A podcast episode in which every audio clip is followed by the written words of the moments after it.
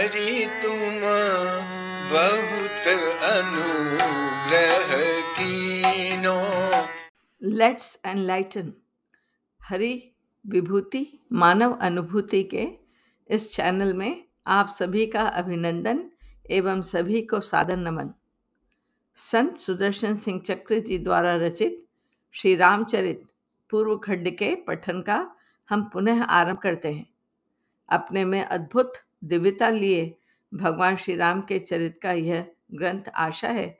आप सभी श्रावकों के लिए भक्ति एवं वरदायक हो। श्री रामचरित पूर्व खंड आज का अध्याय, विचित्र काक।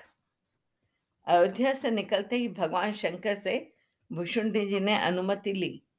सदाशिव कैलाश पधारे, किंतु भूषुंडी जी को कहीं जाना नहीं था। जब तक इनके आराध्य श्री राम पाँच वर्ष के नहीं हो जाते वे आए ही अयोध्या रहने को थे।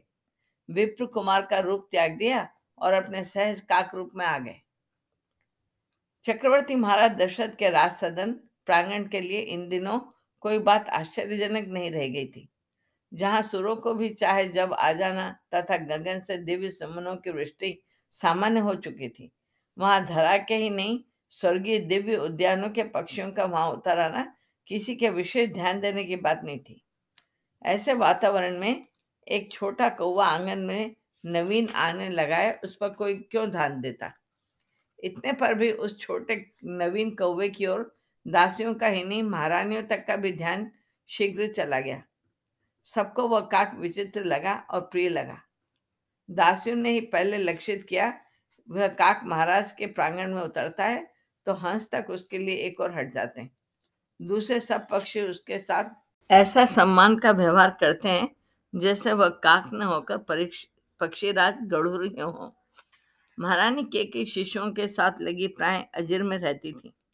उनका ध्यान गया और उन्होंने सुमित्रा जी तथा कौशल्या जी को भी दिखलाया। यह साधारण छोटा काक है, किंतु कल जब से दिखा, पक्षी इसका आदर करते हैं। पूरे प्रांगण पर मानो इसी का अधिकार है। जिधर जाता है, पक्षी उधर से हट जाते हैं। महारानी जी ने ध्यान दिया होगा। एक सेविका ने कहा, यह पक्षियों के लिए डाले गए दाने, फल किसी को भी मुँह नहीं लगाता। किंतु राजकुमार में से किसी के कर से, मुख से एक कण भी गिरे तो आतुरता पूर्वक उड़कर लपक लेता है। कुमारों के उच्छिष्ट पर इसने अपना एकाधिकार स्थापित कर लिया है। यह हंसों और मयूरों में से भी अधिक धृष्ट है। महारानी ने हंसकर कहा, पाले हुए कपोत सुखी इतने समीप मनुष्यों के निर्भय घूमते हैं। भला इस काक को किसने पाला होगा? यह तो हम सबके पैरों के समीप ही घूमता रहता है। हाथ बढ़ाओ, पकड़ने को तो तनिक उड़कर दो पद दूर बढ़ जाएगा और ऐसा बोलेगा जैसे उल्हाना देता हो कि उसे क्यों डराया गया। बेचारा काक है अस्पर्श पक्षी। महारानी सुमित्रा ने कहा, सकरुण, इतना समझता है कि किसी का स्पर्श उससे नहीं होना चाहिए।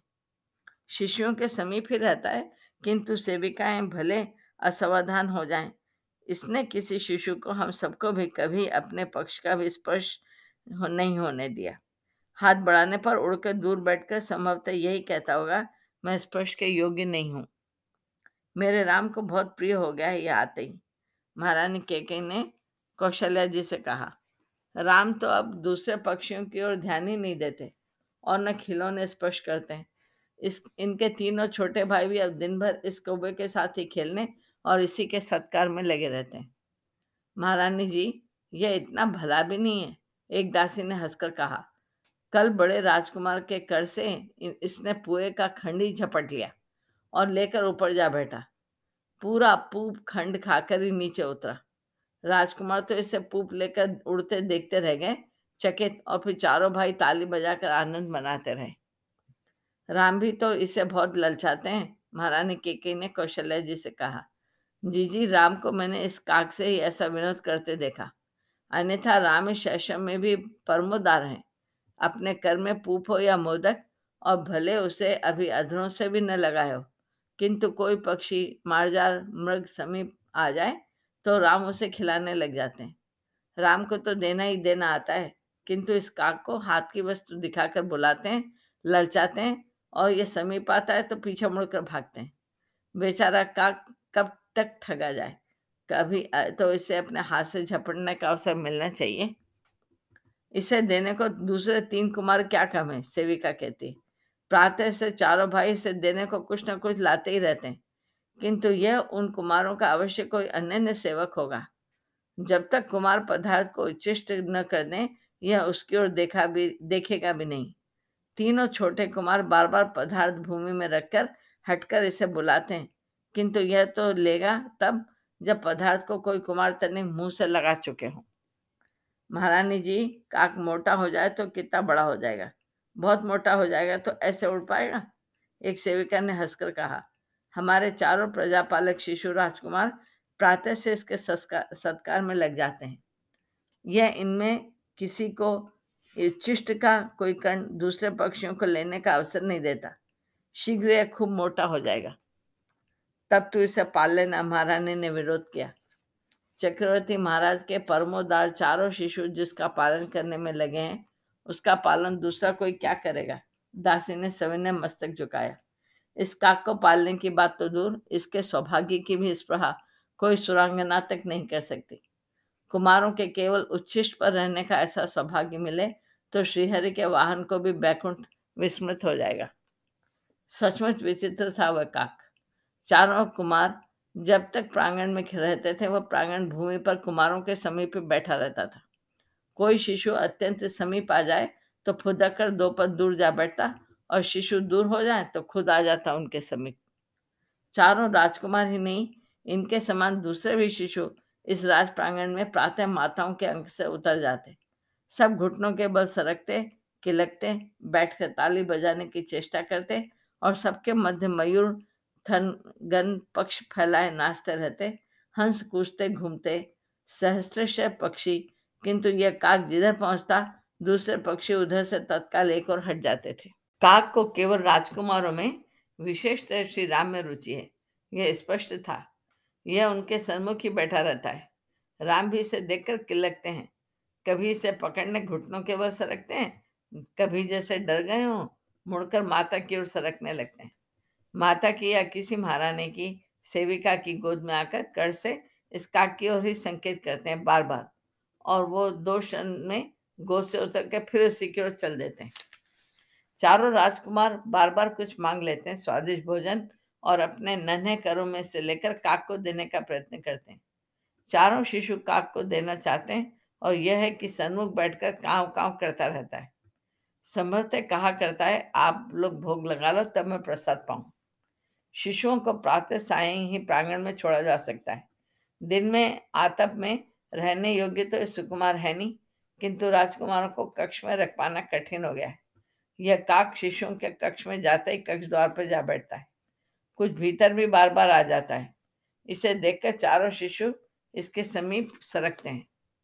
काक को सूर्योदय होते ही राजभवन के प्रांगण में आ जाना है। सभी पक्षियों को प्रातःकाल प्रकाश होते ही क्षुधा पीड़ित करने लगती है और वे आहार की खोज प्रारंभ कर देते हैं। यह काक सूर्योदय तक प्रतीक्षा कर लेता है, यही बहुत बड़ी बात है। संभवतः कहीं सरयू तट के वृक्ष पर रात्रि विश्राम करता होगा। प्रातः सरयू स्नान करके भीगे शरीर आता है। राज सदन की सेविकाएँ कहती हैं, यह कोई ऋषि, सिद्ध या सुर होना चाहिए। इतने प्रातः स्नान करने का नियम काका तो सुना देखा नहीं गया राज सदन के ऊपर बैठकर अपने पक्ष झाड़ता हुआ यह भगवान भास्कर की ओर देखकर बोलता रहता है।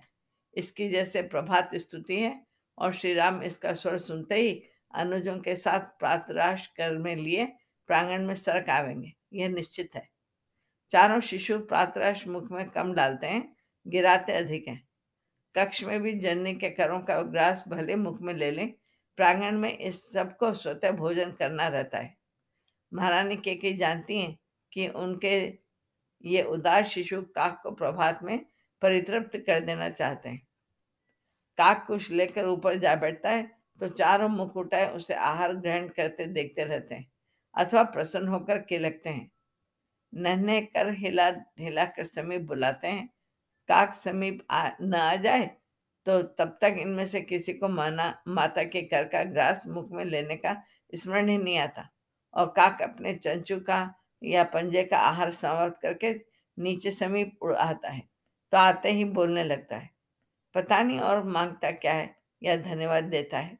दूसरे काकों के समान अपने साथियों को कभी पुकारता नहीं लगता, क्योंकि इसके बोलने पर दूसरे काक कभी आते ही नहीं। हो सकता है कि दूसरों, दूर से आया हो, इसका कोई साथी यहाँ न हो। सेविका ऐसा ही समझती सचमुच राजकुमार शिशु है, दिन में भी अविश्राम करते हैं। महारानी और सेविकाओं का भी स्नेह भाजन कोई सो रहा है तो यह मौन रहता है। प्रांगण में भी कोई शिशु सो जाए तो भले चारों राजकुमार प्रांगण में क्रीड़ा करते हो काक उनके समीप आकर इधर से उधर सिर घुमाता रहता है कूदता या उड़ता है किंतु बोलता नहीं है। चारों राजकुमार प्रांगण में न हो तो भी यह काक प्रांगण छोड़कर दिन में कहीं नहीं जाता। तब ऊपर बैठा राजकुमार जिस कक्ष में हो उनके द्वार की ओर देखता रहेगा। उस समय यह और किसी और दे, और देखता ही नहीं। ऐसा ध्यानस्थ इतना एकाग्र तो सरोवर में एक पर खड़ा कोई बग भी नहीं दिखता। महीने, दो महीने नहीं, पूरे पाँच वर्ष तक काक अयोध्या के राज सदन के प्रांगण में दिखता रहा। राजकुमार बड़े हुए, ठुमक कर चलने लगे। उनके उज्जवल दंत प्रकट हुए। काक के पीछे वे दौड़ते, इसे देखकर नृत्य करते रहते और वह पलता रहा उनके उच्छिष्ट पर। राजकुमारों ने षष्ठम वर्ष में प्रवेश किया।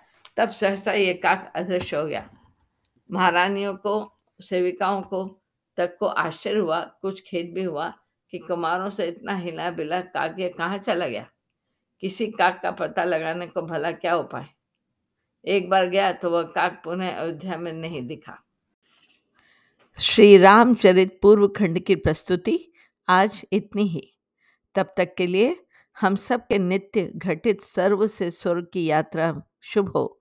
व इस विभूति की हमें भी अनुभूति हो। इसी भाव से मेरा मृदुला चतुर्वेदी का आप सभी को जय सियाराम। क्रमशः अगली प्रस्तुति में। हरि तुम